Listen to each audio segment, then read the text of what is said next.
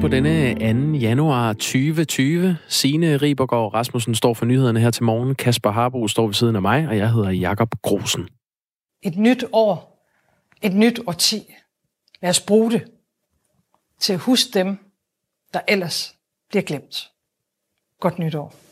Ja, og hun hedder Mette Frederiksen. Hun er vores statsminister. Hun brugte i går størstedelen af sin øh, nytårstale, den allerførste som Danmarks statsminister, på at tale om udsatte børn. Vores øh, politiske reporter Peter Sindbæk kan fortælle senere på morgen, hvordan den her tale er blevet modtaget på Christiansborg. Og vi skal også høre, hvordan den bliver taget imod i forhold til den der bebudede tvangsfjernelse af flere børn. Men vi lægger lige ud med en anden nytårstale, og den er ikke helt så rar som Mette Frederiksens. Det er Nordkoreas leder Kim Jong-un, som har sendt en trussel mod USA, og den lyder sådan her. 2020 bliver året, hvor verden i en nær fremtid vil se, at et nyt strategisk våben kommer i den demokratiske folkerepublik Koreas besiddelse. Det er det statslige nyhedsmedie KCNA, der i går har offentliggjort lederens udmelding. Og det er jo altså sådan en form for direkte trussel mod USA, som vi lige skal have oversat lidt af Geir Helgesen, der er Nordkorea-ekspert og mangeårig iagtager af landets udvikling. Godmorgen, Geir Helgesen. Godmorgen. Det lyder ikke rart, det her. Hvad skal vi lægge i Kim Jong-uns udmelding? Uh, vi skal i hvert fald huske på, at det her er en uh, temmelig sædvanlig strategi fra Nordkoreas side, når de føler sig øh, tilsidesat og glemt øh, internationalt. Og øh, jeg tror også, at man kan tilføje, at øh, den nordkoreanske leder er temmelig skuffet over, at øh, samtalerne med den amerikanske præsident øh, ikke førte til noget. Øh, Nordkorea mener selv, at de har lagt øh, tilstrækkeligt på bordet til, at der burde komme et resultat ud af det, og de mener, at det er USA, der ikke har leveret. Og nu taler jeg om, hvordan sagen ser ud fra Nordkoreas side. Ja, men øh, du må næsten lige tage os lidt mere ind i maskinrummet, fordi vi er mange, der kan huske, at øh, Donald Trump tog diplomatisk kontakt som den første øh, til Nordkorea. De havde nogle møder, og, og hvad, hvad skete der så, og hvad var forventningerne, og hvad var det, der ikke skete? Altså, det var jo resultaterne, der udeblev. Altså, man havde fotosessioner, og, og, og Kim Jong-un, som vi kalder ham her, Øh, han, han investerer jo meget prestige i, at nu vil han tale med USA. Øh, det har været øh, hans hovedfjende, det har været hans fars hovedfjende og hans bedstefars hovedfjende. Han, han skifter retning for Nordkorea ved at indgå i, i forhandlinger. Men der kommer ikke noget ud af dem. Og han er godt nok diktator i Nordkorea, men han er jo ikke den eneste, der bestemmer. Og der sidder et militær, der spørger, hvad fanden sker der? Hvad, hvad kommer der ud af det her? Øh, vi er jo truet af USA, både ved de her store øh, militærøvelser, som foregår i Sydkorea og i havet uden for Nordkorea, og vi er udsat for embargo, altså isolation, så den økonomiske udvikling går i stampe. Så mm. Nordkorea øh, føler, at det her fører ingen vegne, og de er generelt bange øh, for at øh, blive udsat for militært angreb. Jeg bliver også bange. Nu siger han så, verden vil i nær fremtid se, at et nyt strategisk våben kommer i den demokratiske folkerepublik øh, Republik Koreas besiddelse. Hvad er det for et våben? Ja, men øh, vi skal jo huske på, at øh, for nogle ganske få år siden, så var der en amerikansk delegation i Pyongyang i Nordkorea, som også hørte noget tilsvarende, nemlig at når de sagde, I må se at lukke for jeres atomprogram, så sagde nordkoreanerne, men vi har meget, meget stærkere våben end atomvåben, som vi også kan tage i anvendelse. Og det gjorde, at amerikanerne blev bange, og, og de begyndte at prøve at finde ud af, hvad nu det er for nogle våben. Og det viste sig, at det var øh, øh, en, en form for ja, hvad skal man sige, altså øh, en snak om, at hvis befolkningen står bag lederen, så er de uovervindelige, altså stærkere end atomvåben. Det var en historie, som amerikanerne ikke umiddelbart kunne forstå, og som sydkoreanerne hjalp dem med at tolke. Og det samme kan være øh, det, der sker nu. Men, men først og fremmest er det jo øh, et, en, en tale til USA om, at hallo, vi vil snakke sammen igen. Det kan ikke nytte noget, at vi stopper på halvvejen. Vi bliver nødt til at finde en løsning på det her. Nordkorea er fattig de mangler madvarer, de mangler alle mulige øh, økonomiske virkemidler for at få gang i økonomien, mm. og der kan ikke komme gang i økonomien, uden at Trump siger, okay, lad os få en aftale. Geir Helgesen, det, det skal jeg altså lige forstå det her. Altså, når Kim Jong-un siger, at, øh, at verden i en nær fremtid, øh, fremtid vil se, at et nyt strategisk våben kommer i den demokratiske folkerepublik Koreas besiddelse, så taler han i virkeligheden om befolkningen i Nordkorea som hvis de står sammen, er et endnu kraftigere våben end en atombombe? Det gjorde, det gjorde han i hvert fald for et par år siden, og det er jo ikke sikkert, at det er det samme igen. Men uanset hvad slags våben, øh, så teknisk set, øh, Nordkorea kommer i besiddelse af, så er alle våben i Nordkorea ikke andet end defensive, fordi, og det ved nordkoreanerne temmelig godt, at skulle de finde på at angribe Sydkorea, Japan eller USA, så er det et selvmordsprojekt. Altså så er USA parat til at udradere Nordkorea fra landkortet. Og derfor så er det selv nordkoreaner er ikke i stand til øh, at gøre det, og de vil ikke gøre det. De kommer aldrig til at gøre det. Og det ved man i Sydkorea, det ved man stort set over hele verden. Men det er helt sikkert sådan, at der er mange mennesker, der bliver skræmt, når, når de bruger den slags retorik. Jeg mener ikke, der er nogen som helst grund til at være skræmt. Heller ikke nu. Okay, så øh, putter vi det i den kasse, der hedder diplomati, selvom det lyder som rimelig dårligt diplomati. Ja. Altså, de har jo været uvenner i nogle år, så beskrev vi en form for tilnærmelser, og nu er de så uvenner igen. Altså, vil det sige, at alt det der, det er, sådan, det er bare bumpet tilbage til der, hvor det plejer at være? Undskyld udtrykket. Nej, jeg tror faktisk, at uh, i og med, at, uh, at uh, Kim Jong-un ikke uh, omtaler Trump øh, på nogen negativ måde, men taler om USA's øh, politik osv., så, øh, så ligger der en åbning. Øh, han ønsker ikke at øh, ødelægge muligheden for at fortsætte forhandlingerne med, med Trump, men han har oplevet, at hvis han ikke, øh, hvad skal man sige, siger ting, som han lige har gjort, øh, så er han stadigvæk i, i glemmebogen. Han, han, han er ikke vigtig nok øh, i en stor international sammenhæng til at komme øh, øverst oppe på Trumps øh, dagsorden. Og det ønsker han jo, øh, og, og det virker. Altså nu snakker vi om det her i radioen, og det gør man overalt i hele verden, og mange er bange. Bliver det noget krig? Øh, det mener jeg med 35 års erfaring, at man kan sige temmelig sikkert, det gør det ikke, men manden vil altså gerne snakke med amerikanerne, og det kommer han forhåbentligvis til, for de skal jo en aftale øh, i stand. Så fik vi også lagt den nytårstale ned. Det var venligt af dig at stå op og tale med os, Geir Helgesen. Ja, men tak for muligheden. Tak for uh, samtalen, og godt nytår til dig. Klokken er 7.13, og du lytter til Radio 4 morgen. Som øh, vi har talt om her til morgen flere gange, så øh, holdt øh, statsminister Mette Frederiksen i øh, aftes på tids første dag sin allerførste nytårstale som hele Danmarks øh, statsminister og børnenes statsminister, skulle man forstå. Øh, godmorgen, Peter Sindbæk, Radio 4's politiske reporter. Hold lige igen. Vi skal lige have Peters øh, mikrofon med. Lad os se, om vi har Peter Sindbæk på linjen. Jeg siger godmorgen. Ja, godmorgen, det gør Peter. du da, og godt nytår, Peter Sindbæk. I lige måde. Hvad, hvad var det store slagnummer i uh, Mette Frederiksens første nytårstale? Ja, du, øh, du nævner det jo selv lige her, inden, uh, inden min mikrofon begyndte at virke. Altså, mm-hmm. hun, hun forsøgte jo i, i høj grad at sætte en uh, stor tyk streg under, at hun fortsat agter at være uh, børnenes statsminister. Det er jo den her titel, hun selv introducerede forud for folketingsvalget i juni måned øh, sidste år, som man nu kan sige, og et fokus, som hun ved flere lejligheder har forsøgt at øh, etablere øh, for den nye S-regering. Og i den her ombæring, så er det så i høj grad de øh, knap 14.000, øh, hvad kan man sige, øh, tvangsanbragte børn, eller børn, der lever uden for hjemmet, øh, der blev talt om. Og Mette Frederiksen understregede, at nogle forældre i dag får for mange chancer, som hun sagde, selvom de ikke varetager deres børns tag. Og derfor lader hun op til, at flere udsatte børn skal bortadopteres i fremtiden. Nu er du jo en, øh, en, øh, du har et skarpt blik på, på dansk politik, øh, Peter Sindbæk. Hvad, hvor konkret blev hun omkring det her med, med børnene og de udsatte børn? Altså, hun kom jo øh, med en hensigtserklæring om, at fremadrettet så skal flere udsatte børn øh, øh væk fra familierne, øh, hvis, øh, hvis deres tag ikke bliver varetaget øh, korrekt. Men hun var som sådan ikke enormt konkret. Det er jo heller ikke nødvendigvis sådan, at der er historisk tradition for, at nytårstalerne er sådan øh, flyder over med konkrete politiske tiltag. Men, øh, men der var sådan set ikke nødvendigvis et nyt politisk udspil øh, i det her, og det var så også noget, hun, øh, hun fik kommentarer for øh, fra jagttager og politikere efterfølgende. Lad os lige prøve at høre en bid af, hvad hun øh, blandt andet sagde i forhold til de udsatte børn. Det vigtigste ja det afgørende for et lille barn, det er at vokse op med tryghed, kærlighed og stabilitet. Derfor bør flere udsatte børn også bortadopteres, så de får en reel ny start på deres liv.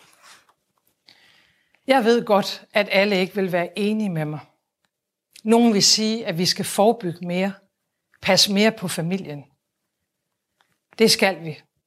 Men det vil ikke være nok. Vi må entydigt tage børnenes parti. Ja, i cirka 9 af talens øh, 16 minutter, der handlede det om, øh, om børnene. Der var ikke så mange ord om de danske børn, der sidder i øh, syriske fangelejre. Det har hun fået lidt kritik for. Kan du, kan du sige nogle ord om det? Ja, altså, det har jo været et af de, øh, de emner, der har fyldt rigtig meget her i, øh, i efteråret. Altså, hvordan man skal håndtere generelt fremmedkrigere. Det kom hun ind på øh, i selve talen. Der talte hun også om den måde, øh, den, det danske samfund ikke har vil øh, tage imod folk, der har vendt Danmark ryggen, som hun også har gentaget flere gange. Øh, men i forhold til de her børn, der øh, bliver der ikke nævnt særlig meget. Det er også noget, der er blevet øh, kritiseret øh, af en stribe partier. Altså at man, for eksempel enhedslisten har sagt, at man, at man burde jo have kommenteret en lille bitte smule på, at øh, de her børn jo sidder øh, isoleret og ikke får en hånd fra øh, Danmarks øh, børnenes statsminister i Danmark. Mm. Hvad, hvad benyttede hun ellers øh, lejligheden til at tale om? Jamen, udover de 9 ud af 16 minutter, som du nævner, så fyldte børn også øh, en, en del bog, dog på en lidt anden måde. Hun, hun valgte også i sin tale at takke de mange af klodens børn og unge, også i Danmark, der har marcheret for en markant ny klimapolitik via de her Øh, øh, studenter- og ungdomsdemonstrationer, vi har set her i løbet af det sidste år. Øh, og som dermed også har udvidet de ældre generationers grønne perspektiv en del, som hun, hun hentede til. Og i den forbindelse så fremhævede hun også den klimalov, som regeringen har landet sammen med et bredt flertal i Folketinget, der forpligter os til en 70% reduktion af, af CO2-udledningen øh, i 2030. Hun talte også om regeringens planer om at indføre en, en ret til tidligere pension for, for nedslidte, noget som var et helt stort slaglummer under sidste års valgkamp. Øh, og de planer kan også blive en stor del af det politiske slagsmål for Frederiksens regering i det, i det kommende år. Som du så også selv var inde på, hun, kom, hun kastede ikke så nyt lys over, hvornår regeringen forventer at fremlægge øh, et egentligt udkast til, øh, hvordan den her ret til tidligere pension skal se ud. Vi ved, at det vil ske her i løbet af foråret. Og generelt var der ikke mange konkrete politiske forslag i talen, udover øh, det, vi allerede har snakket om. Men, men det er der selvfølgelig heller ikke nødvendigvis øh, historisk tradition for. Vi kan sige, at vi følger det med de anbragte børn lidt til dørs om lidt, når vi skal tale med øh, den forening, der hedder Anbragte Børns Vilkår. Men inden da, Peter Sindbæk, som er politisk øh, reporter her på Radio 4, så får jeg lige brug for din hjælp, fordi jeg forstod simpelthen ikke, øh, dengang Mette, hun kastede sig ud i noget shubidua. Lad du mærke til, at hun gjorde det? Nej, det gjorde jeg faktisk ikke. Prøv at høre. Hun, hun taler om de Et ældre. mere retfærdigt samfund starter med børnene. Nu snakker hun lige lidt mere om børnene, og så siger hun noget om de Det ældre. hun meget. Ja, uretfærdighed nu kommer det lige om lidt. i den anden ende af livet. Når arbejdslivet slutter, og livets skjorte bliver for kort. Livets skjorte bliver for kort. Tusindvis af danskere Den røde tråd. hver eneste dag Det fattede jeg simpelthen ikke, øh, det der skete der, Peter Sindbæk. Øh, Tror du, er det et vedmål, eller hvorfor smider hun sådan en Shubidua-reference ind der? Altså, jeg kan, jeg kan snakke om den politiske substans, som ikke, måske ligger bag, det citat. Nu må jeg indrømme øh, helt øh, bramfrit her i det nye år, skal man også, øh, vi, vi renser bladen. Men jeg synes, øh, jeg er ikke så stærk ud i Shubidua-citater. Men øh, altså, det handlede meget om det her med, at øh, det store slagsmål, øh, slagsmål for regeringen øh, kommer ind i. Det er jo det her med øh, oplægget til forhandlinger om ret til ny tidlig pension. Og, og det har jo været et fokus på... Øh, for Socialdemokratiet i valgkampen, hvor man rigtig gerne vil tale til de socialdemokratiske kernevælgere, som var meget positive over for en ret til tidlig pension til folk, som har haft et anderledes og hårdt fysisk arbejdsliv. De Så kan det godt jo- lide Shubidua.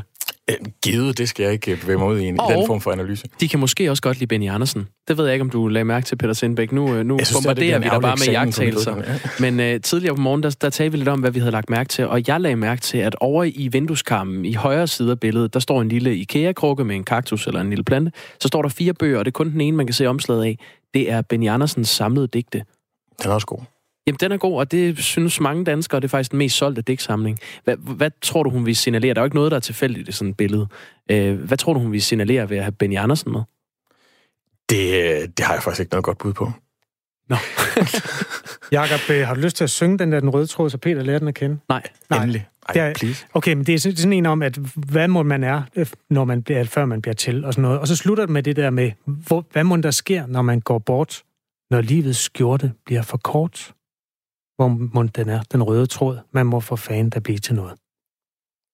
Smukt. Er ja, rørt, men, Peter? men også lidt mærkeligt, fordi øh, det, jeg ikke forstår, det er, hun taler jo sådan set om døden der. Altså, hun vil gøre noget mere for de døde. Jamen, det, altså, du er politisk reporter, og du ved ikke alt. Jeg forstår det bare ikke. Jeg håbede, du kunne hjælpe. Ja, det beklager, Kasper. Det må vi... Det er ondt. Kan, kan man uh, sige noget om, Peter Sindbæk? Lad os komme tilbage til politikken. Uh, hvilket politisk år uh, 2020 bliver efter den her tale?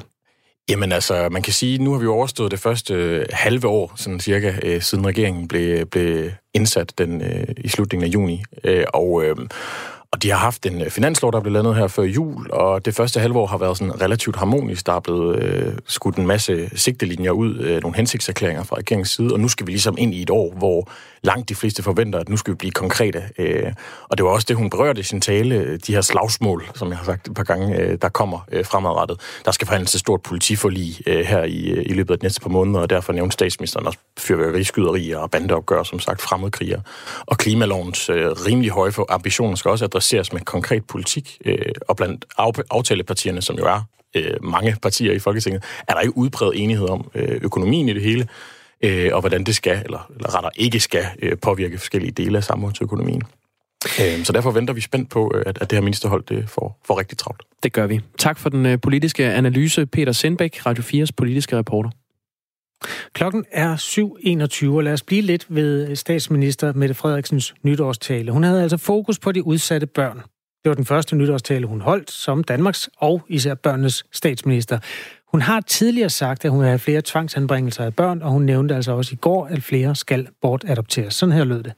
Hvor dårligt mennesker har det, så vil vi alle sammen det bedste for vores børn.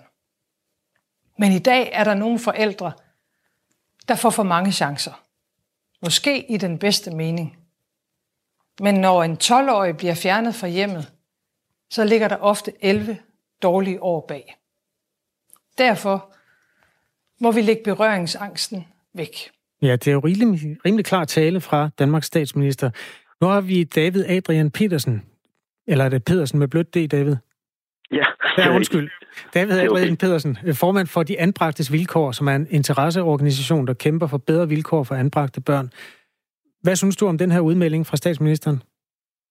Altså først så vil jeg jo gerne kvittere for, at der var så meget fokus på anbringelsesområdet i ministerens tale. Det synes jeg var rigtig fint. Og vi anerkender i virkeligheden også, at der er en virkeløst og et ønske om at, at, at handle øh, på et bredere samfundsproblem her. Øh, men vi er ikke enige om, at der skal være et sådan direkte måltal for at ville anbringe flere børn og unge. Det er ikke rigtig det rette mål at sætte op, synes vi. Det giver ikke helt mening. Vi skulle hellere have et mål for at anbringe mere rettidigt og rigtigt, når det er, at øh, vi anbringer.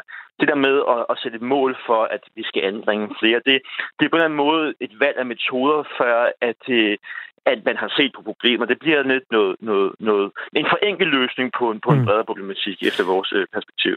Altså, den kommer jo så også på et tidspunkt, hvor der, da jeg kiggede på kommunernes landsforenings hjemmeside, så kunne jeg se, at der var 2.500 tvangsanbragte børn, og det er et tal, der er steget med 40 procent inden for ja, en periode på 6-7 år. Så det er jo mm. altså et tal, der, der stiger og stiger, og hvor hun nu så øh, lader ane, at det kommer til at stige endnu mere. I sådan en interesseorganisation, der kæmper for bedre vilkår for de anbragte børn, øhm, hvad er det så, der kan gøre deres liv bedre, end det er nu? Jamen, det er i virkeligheden, at man får valgt den rigtige løsning til det rigtige barn. Eller så at sige, altså man får valgt den løsning, der er påkrævet i forhold til den situation, man står i. Øh, og det er rigtigt nok, at tvangsanbringelserne er steget, men selve anbringelsestallet har faktisk været, det, det, det, det store anbringelsestal har faktisk været en lille smule nedadgående over de sidste par år, men generelt ligget statisk over de sidste 100 år. Så vi mener, at vi skal sætte langt større fokus på, at de processer, som laves, når det er, at vi anbringer børn, blandt andet om at holde børne, øh, børnefaglige samtale på vej ind i anbringelsen og sørge for, at vi visiteret korrekt, at det er langt bedre, at vi fokuserer på det mm. øh, og lægger væk i det. For der viser faktisk forskellige undersøgelser, forskellige tal, at der er flere forskellige krav, det er lovkrav, som ikke bliver gennemført i den proces. Og så ser vi meget større behov for, at vi simpelthen kræver, at anbringelsen udvikles, og vi gør anbringelsen mere relevant for det børneliv, de unge de skal, bo, øh, de skal have der. Altså, vi ved for lidt om endnu, altså, hvad, øh, hvad er det, der, der gør det gode børneliv? Hvad er det, som et voksenliv skal stå ovenpå i sådan en anbringelse der? Og der er vi først for nylig begyndt at lægge vægt på brugerperspektivet. Hvad kan det egentlig bidrage i forhold til at gøre anbringelsen mere relevant? Det er det, vi står for som forening i forhold til at, at, øh, at gøre anbringelsen til et bedre indsats og at være barn i. Ikke? Der er jo flere måder at anbringe. Det er også en skrækkelig ord, når man snakker om et barn. Men altså, der er flere øh, måder at anbringe et øh, barn på. Og statsministeren, hun er ikke tilhænger af, at der er flere, der kommer hos plejeforældre. Hun vil hellere have, at de får nye forældre. Altså, de skal simpelthen bortadopteres. Det sagde hun jo overret. Hvad mener mm. du om det konkrete mål? Mm, mm. Jamen faktisk øh, i forlængelse af også vores holdning til at skulle anbringe flere et måltal, så synes vi heller ikke, der skal være et måltal for at ville øh, øh bort- eller tvangsadoptere flere børn og unge. Altså det, det, det giver ikke mening at sætte sådan et mål op på forhånd, inden man egentlig har stået ved den konkrete individuelle barn og situation. Øh, så, så, så, så bortadoption kan være en mulighed øh, i ekstreme tilfælde, men der skal ikke være et mål for, at vi skal bortadoptere flere. Og i de tilfælde, hvor det så er det eneste svar, jamen så øh, skal vi hellere sige, at det er ikke clean cut til forældrene. Øh, vi skal sørge for at holde det åbne mulighed for stadig at bibeholde en relation til sine forældre øh, under den bortadoption af vores holdning. Men, men at have et mål for, at vi skal bortadoptere flere, det bliver igen et valg af metode, før man står ved en konkrete situation, og, og, og det er ikke altid anbringelse eller bortadoption er den rigtige løsning til at sikre børns trivsel. Men, men dermed ikke sagt, øh, David Adrian øh, Pedersen, formand for De Anbragtes Vilkår, dermed ikke sagt, at, at der ikke nødvendigvis godt kan være flere børn, der skal øh, tvangsanbringes eller, eller bortadopteres. Du mener bare, at man skal, man skal se på øh, forebyggelse først, eller hvordan? Hvad er det, du mener? Nej, men, men, men vi mener grundlæggende ikke, altså når du siger, at vi skal se på, om der skal flere, der skal bortadopteres, det bliver igen en skør måde at, at anskue børns trivsel på, eller manglende trivsel hos børn og unge. Vi vil hellere lægge vægt på, at de processer op til en anbringelse af en borgerrevision fungerer langt bedre, for der viser bare, at der er flere tal i dag, der siger, at det faktisk ikke lykkes. Vi lykkes i halvdelen af, øh, af gangene med at sikre et børnefagligt samtale på vej i en anbringelse. Vi lykkes kun en halvdelen af gangene med at sikre en opfølgning på anbringelsen af børn og unge, de er anbragt. Og så har vi rigtig mange sammenbrud i, øh, i, øh, i plejefamilieanbringelser. Så når, når, når det er, at vi ikke har sikret de her ting her, så, så giver det bare endnu mere ikke mening at, at ville bortadoptere flere børn og unge. Altså, øh, øh, og det giver ikke mening at vælge en metode på forhånd. Der er flere metoder i værktøjskassen til at sikre børns trivsel. Det skulle vi hellere sikre, at den øh, visitation og den proces i at vælge det rigtige ud fungerer bedre. Det er i hvert fald første gang, jeg kan huske, at der er blevet talt så meget om anbragte, tvangs, tvangsfjernede mm. og tvangsanbragte børn øh, den mm. 1. og 2. januar i et nyt år. Hvad, er det en, en opmærksomhed, som I synes er god for børnene og for forældrene? Eller er den altså, også, vi... der, der er også en form for trussel i det, som nogen måske oplever som ubehageligt? Mm, ja, altså vi synes grundlæggende, at det er super fedt, at statsministeren lægger så meget vægt på anbringelsesområdet. Det synes vi, det har krævet i mange år. Og, øh, og, og vi vil lægge rigtig meget energi i, at vi skal gøre anbringelsen bedre og mere relevant. Tonen kan måske også blive sådan præget lidt af lidt, en lidt hård tone over for øh, anbragte børnsforældre. Og det synes vi bliver lidt hårdt, fordi vi skal huske på, at faktisk 40 procent af vores nuværende anbragte har minimum én forælder, der selv har været anbragt som barn. Så på den måde peger øh, den manglende succes eller manglende mulighed øh, som forældre, den peger lidt tilbage på systemet selv. Og derfor bliver tonen måske lidt, lidt hård over for de her forældre her. Øhm, vi har fået en sms fra en lytter, der hedder Karsten. Han skriver, vedrørende anbringelse. Advokater med flere har sagt mange gange, at retssikkerheden nærmest er ikke eksisterende på området. Kommunerne trumler folk ned, plus at kommunerne kan opkræve betaling for anbringelse. Det skal nok hjælpe de ressourcesvage. Hvad, hvad tænker du om sådan en sms, øh, David Adrian Pedersen? Tænker, at der er helt sikkert også noget at gøre i forhold til at sikre alles retssikkerhed. I virkeligheden både børnene og, øh, og forældrenes retssikkerhed. Øh, vi mener altid, øh, og der vil vi jo gerne kvittere til forældrene, at det er børnenes behov og perspektiv, der skal stå for os, men, men der er helt klart nogle, nogle problemer i forhold til at sikre alle skridtene, og i forhold til for mange omgørelsesprocenter på blandt andet tvangsanbringelser, når det er de ankes. Øh, så der er, der er stensikkert et, et problem der, helt sikkert. Tak til dig, David Adrian Pedersen. Velbekomme. Formand for De Anbragtes Vilkår, og i den grad også tak til Karsten, som har forstået konceptet fuldstændig rigtigt med det her morgenprogram, at når vi har aktuelle historier, så hører vi meget gerne fra jer, der enten har viden eller erfaringer inden for det her felt. Det gør man jo, øh, man stemmer ind ved at skrive en sms. Ja, det gør man på 1424 og begynder sin besked med R4. Og øh, nu er vi klar til et nyhedsoverblik ved Sine Ribegaard Rasmussen. Klokken den er blevet halv otte.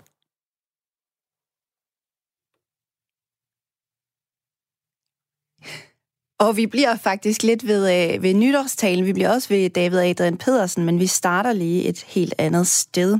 Rigspolitiet bør nemlig præcisere, at et omstridt politigreb, som kan berolige udlændinge under tvangsudsendelser med fly, kun må vare i få sekunder. Det siger organisationerne Amnesty og Dignity og formanden for Lungemedicinsk Selskab til Information. Ifølge avisen så har Rigspolitiet udladt vigtige oplysninger om varigheden af et livsfarligt politigreb fra den vejledning, der gælder for politiets tvangsudsendelser med fly. Grebet det består i at trykke hovedet på en person, der sidder i et flysæde ned mod brystet. Men selvom en læge på Rigspolitiets opfordring har vurderet, at grebet kun må vare i få sekunder, så er det kun ordet kortvarigt, som bruges i vejledningen. Men grebet kan afklemme både luftvejene og blodforsyningen til hjernen, og dermed reducere adgangen til ilt. Det siger overlæge Jens Modvig, der er leder af den sundhedsfaglige afdeling i Dignity, Dansk Institut mod Tortur, til Avis avisen. 2019 var det varmeste år i Australien, der nogensinde er målt. Det oplyser det meteorologiske institut i landet, skriver The Guardian. Temperaturen i Australien har det seneste år været 1,5 grader over den årlige gennemsnitstemperatur, som er baseret på data fra perioden 1961 til 1990. Dermed slog 2019 den nu næsthøjeste temperatur fra 2013 med 0,19 grader. I 2019 har landet været præget af en lammende tørke, hedebølger og talrige rekordtemperaturer, og vejrforholdene har medvirket til de mange brænde, som herver flere australske delstater i disse måneder. Onsdag den 18. december oplevede australierne den varmeste dag, der nogensinde er målt i landet. Dagen i dag bliver en af årets travleste hos Falk, fordi mange biler har brug for lidt hjælp til at komme ud af startblokken i det nye år. Sidste år der oplevede Falk en, sti- en stigning i aktivitet på 50 procent i forhold til en normal dag på første hverdag efter nytår. Travlheden den skyldes især, at rigtig mange biler ikke har været ude at køre hen over jul og nytår, og derfor får de startproblemer. Falk har især travlt med starthjælp og at køre biler på værksted, og travlheden overgås kun på dage dage med sne og kraftig frost.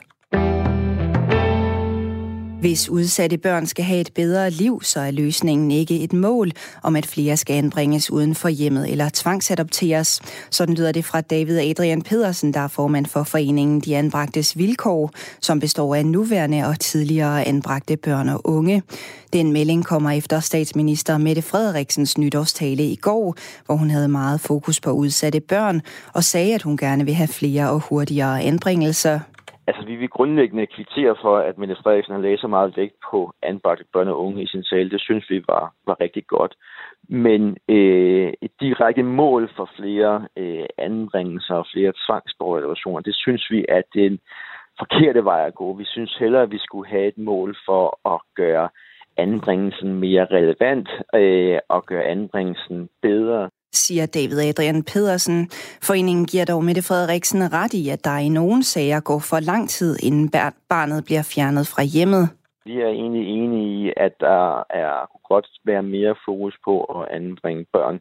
Øh, dem, der skal anbringes øh, tidligere. Der er for mange, som bliver anbragt først i teenageårene og egentlig har oplevet øh, dårlige forhold derhjemme for lang tid. Samlet er der knap 14.000 anbragte børn og unge i Danmark, og omkring 2700 af dem er tvangsfjernet. Og et kig på vejret fra DMI tørt og mest skyet med temperatur mellem 3 og 8 grader, køligst i de sydøstlige egne. Vinden tiltager og bliver jævn til hård fra sydvest, ved vestkysten op til Kuling.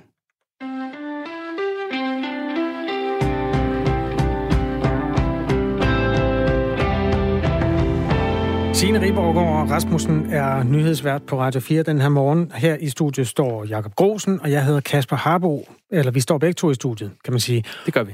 Og vi har samlet op på årets hæftige begyndelse inden for gode taler. Mette Frederiksen har vi brugt noget tid på. Vi har også tidligere på morgenen beskæftiget os med Nordkoreas øh, kære øh, overhoved Kim Jong-uns øh, tale, som var et varsel om et nyt strategisk våben. Angiveligt mere øh, noget med, at befolkningen står bag ham. Så i den forstand skal man ikke være bange for den nytårstale. Nu skal vi videre til en nytårstale, som er speciel, og som udspringer af en meget speciel begivenhed. Mm. Øh, lad os kalde det en øh, uh, pussy-episode. Uh, øh, og jeg ved ikke, om det er et nyt strategisk uh, våben, paven han har indført, men det er i hvert fald en episode, der fandt sted på Peterspladsen i Rom nytårsaftensdag. Lad os lige høre lidt uh, lyd derfra.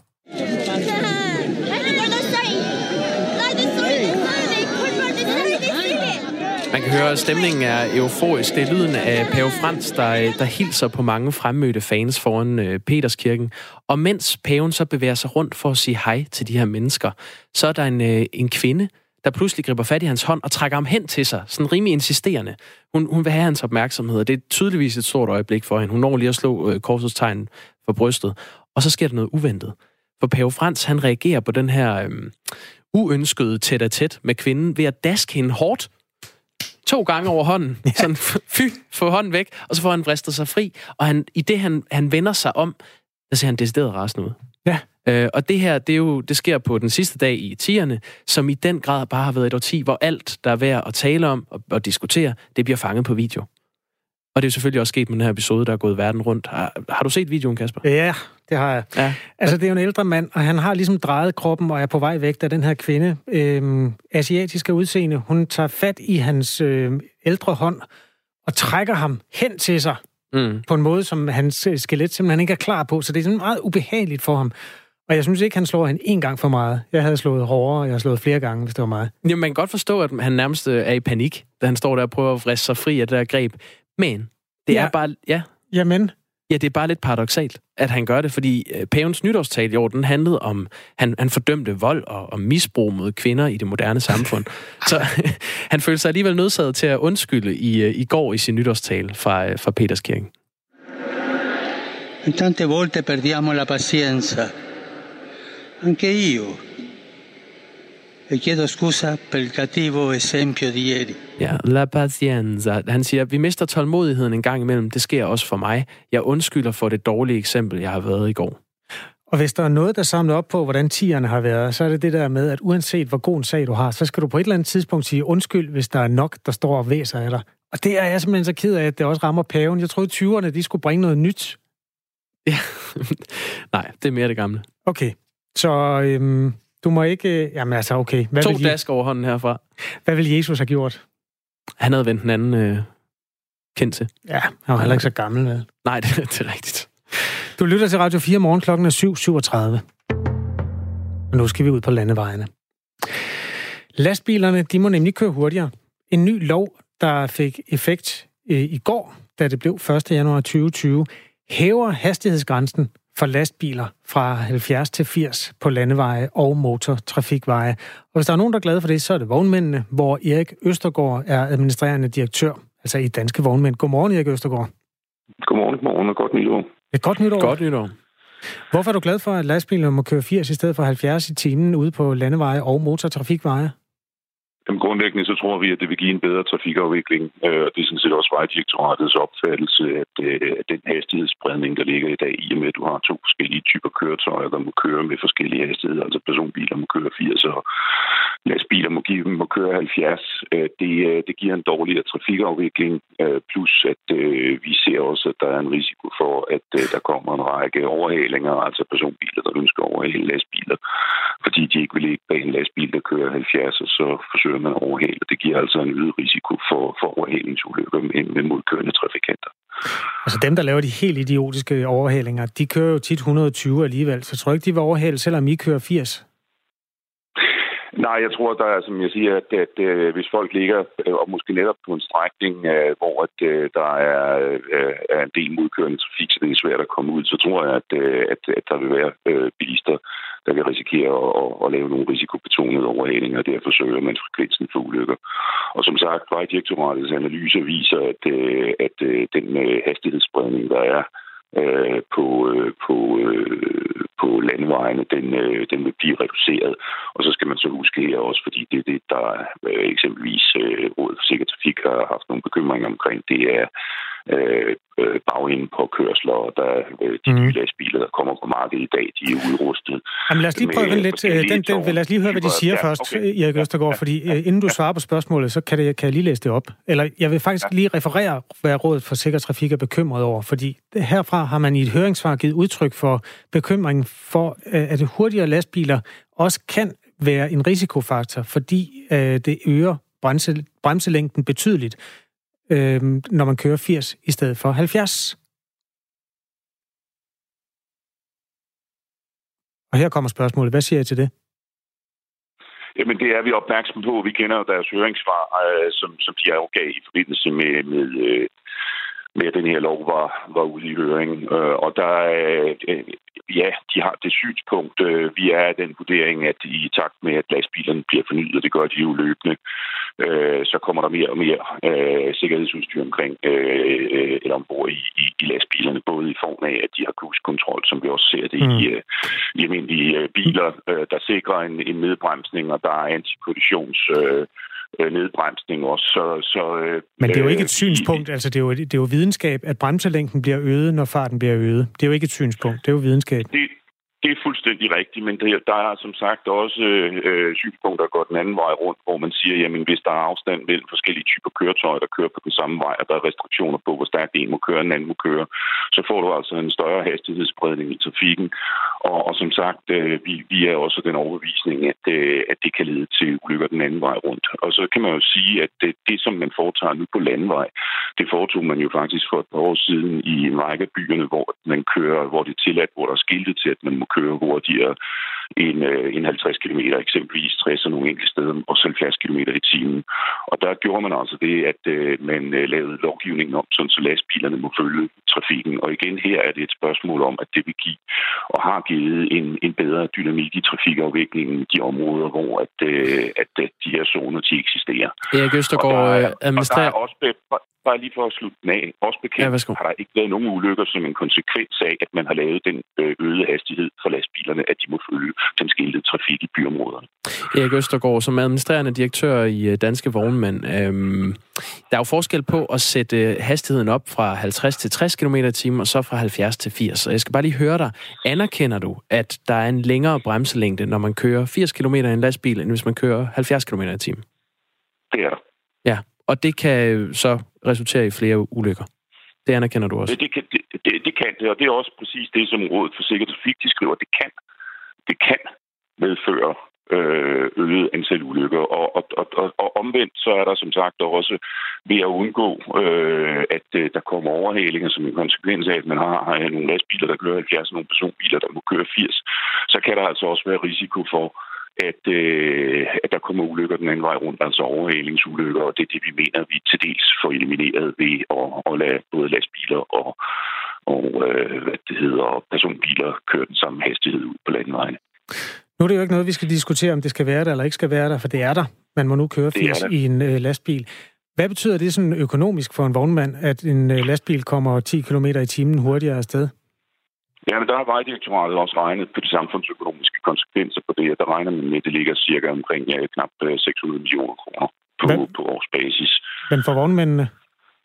Jamen for vognmændene vil det betyde, at øh, for det første, at der forhåbentlig kommer, og det er ikke bare for vognmændene, men det er for alle bilister, at der kommer en bedre trafikafvikling, øh, så trafikken glider bedre. Jamen du skal lige svare og, på det med økonomien. Hvor meget, altså hvis nu jeg skulle timelønne en chauffør med 250 kroner i timen, eller at, passer det? 300? Jeg ved ikke, hvad Jamen, så, så, så, jo, men du kan sige, at den enkelte transport, den kan, fra, den kan afvikles en lille smule hurtigere, og det er klart, at det, at det giver en, en, en, en bedre produktivitet for vognmanden, og det er det, som, vognen, som uh, Vejdirektoratet samtidig set har regnet på, at det betyder cirka 600 millioner kroner på årsbasis, når man begynder at rejse på, på tidseffekten af, at man må køre det, det lidt stærkere. Okay. Hvor vognmændene dem så? 600 millioner? Ja, det gør de jo øh, i et eller andet omfang. Altså, de får bevidsten af, at, øh, at, at produktiviteten den bliver, den bliver det lidt bedre. Jamen, øh, dermed der er godt nytår til jer, vognmænd, Erik Østergaard. Tak fordi du var med i Radio 4 morgen. I lige måde, tak. Og det er altså en øh, lov, som er vedtaget per 1. januar 2020.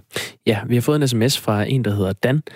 Det er jo ikke kun personbiler, der vanligt overtræder hastighedsbegrænsningerne, så det vil jo ikke ændre meget i forhold til de faktiske køreforhold i dag, kontra hvordan de teoretisk burde køre. Det han siger, det er jo, at lastbilerne også kører for hurtigt.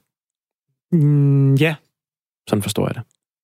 det. Så Dan har ikke stor tiltro til, at, øh, at bare fordi fart, øh, hastigheden bliver sat op, at så vil de ikke køre hurtigere end det.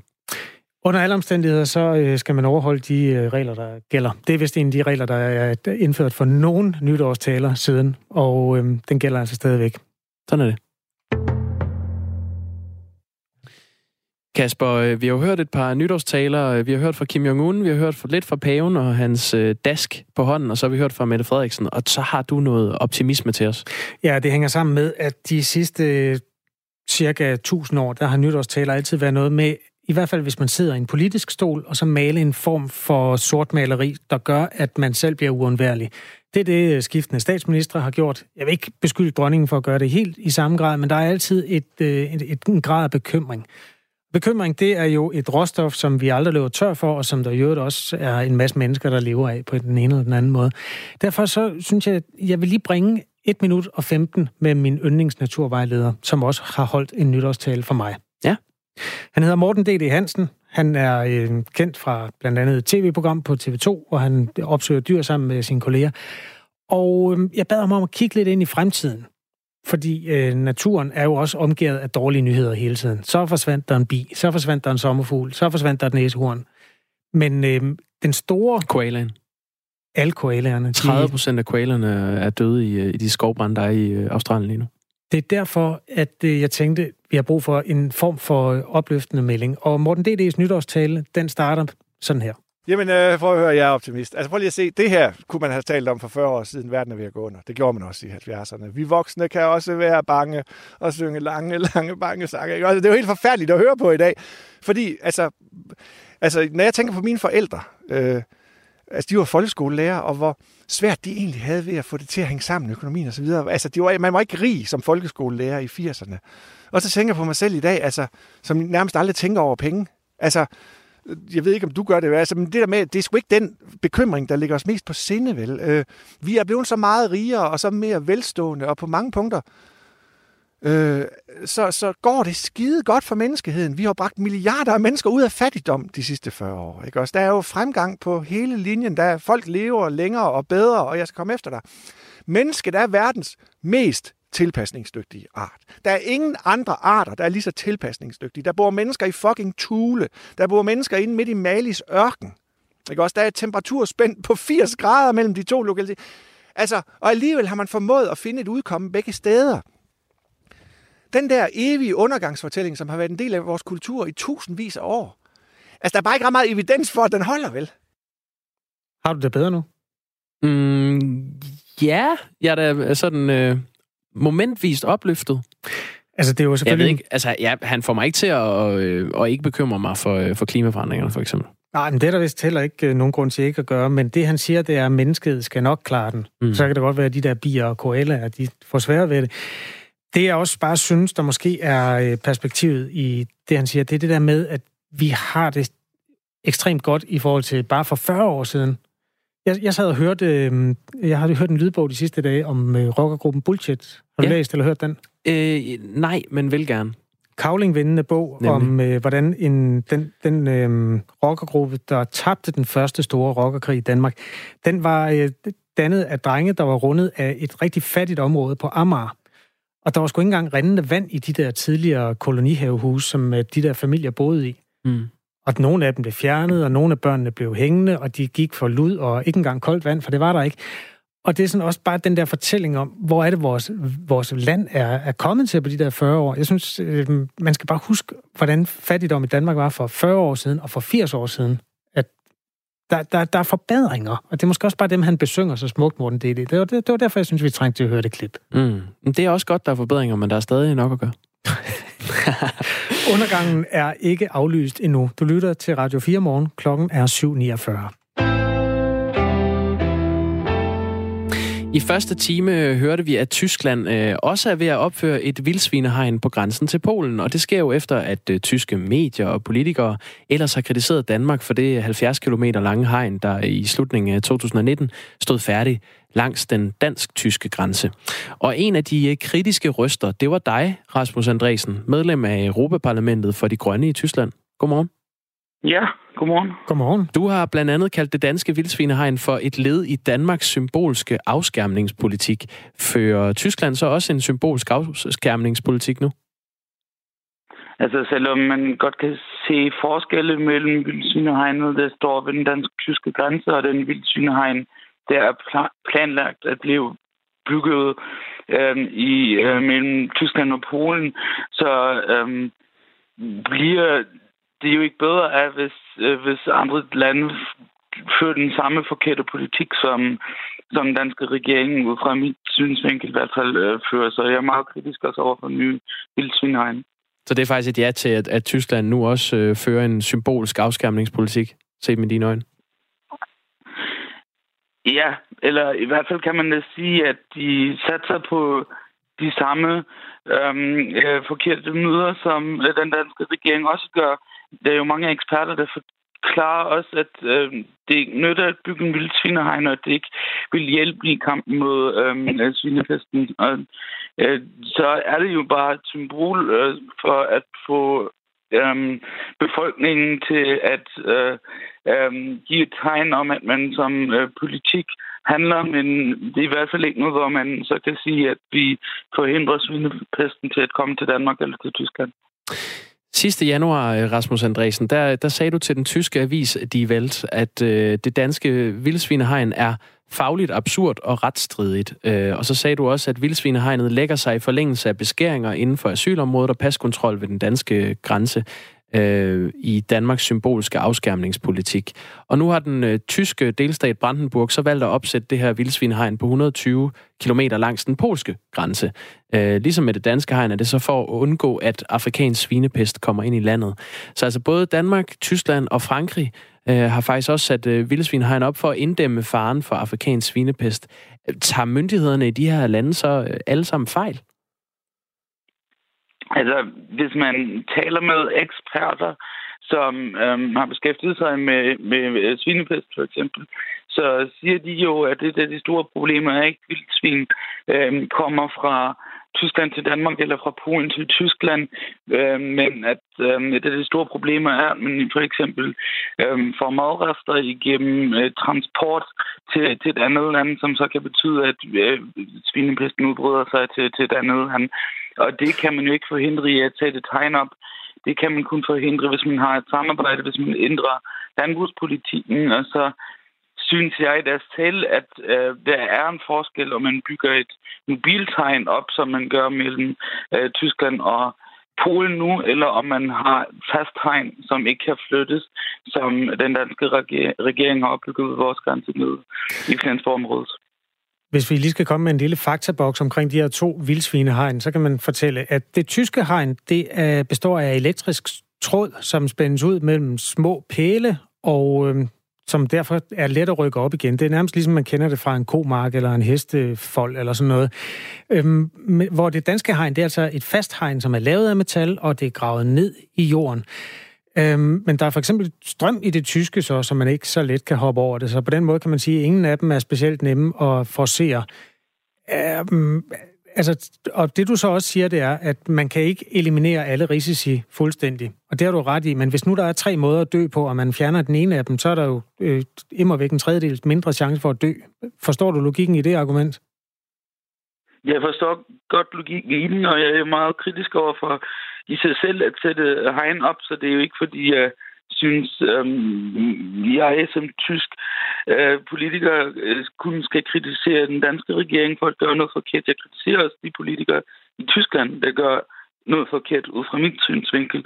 Mm. Men det vigtigste, jeg synes, der burde ske nu, nu har vi også øh, hegn ved den dansk-tyske grænse, er, at man lærer ud af de fejl, og det vil først og fremmest sige, at man ikke bare øhm, planlægger det på den ene side af grænsen, og den anden side af grænsen bliver overrasket, men at man øhm, går i en dialog med de lande og de regioner, som er øhm, ofre af de type vildsvinehegn. Og det, vi har oplevet i den danske tyske grænseland, er jo, at den danske regering har besluttet sig frem til den der vildsvinehegn, men på den tyske side var man meget overrasket over den. Der er mange modstandere, især i øh, Nordtyskland, øh, og for den vildsvinehegn, og man er er meget ked af, at det ikke har været nogen dialog med den danske side, og det er i hvert fald noget, jeg synes, man skulle lære af, når man nu øh, diskuterer vildsvinehegn andre steder i Europa. Og det, det er jo netop en af grundene til, at vi har historien nu om, at, øh, at Tyskland vil opføre et hegn, øh, et vildsvinehegn øh, ved grænsen til Polen. Det er den kritik, der var, da Danmark hejste det her hegn, øh, og det stod færdigt i slutningen af 2019. Men Rasmus Andresen, medlem af Europaparlamentet for De Grønne i Tyskland, kan du ikke prøve at forklare, hvorfor du øh, sammenligner det her vildsvinehegn med, øh, med beskæringer inden for asylområdet og, og paskontrol ved den danske grænse? Vi har jo oplevet ved, med den sidste danske regering, at øhm, der er kommet flere beslutninger, som har været meget hårdt for vores grænseland, og hvor man efter mange gode år med samarbejde hen over grænsen har oplevet det modsatte.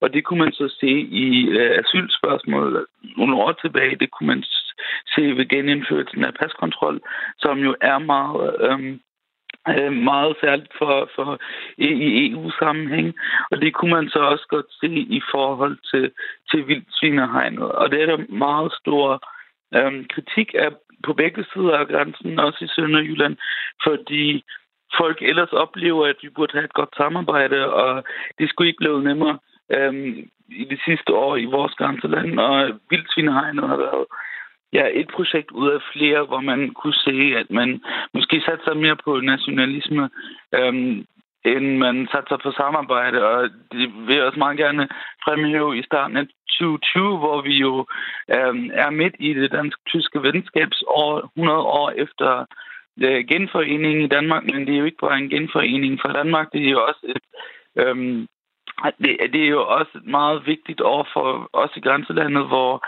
vi fejrer 100 år godt samarbejde, og hvis man fejrer det på den ene side, så skal man også leve op til det i nutiden. Tak for det, Rasmus Andresen.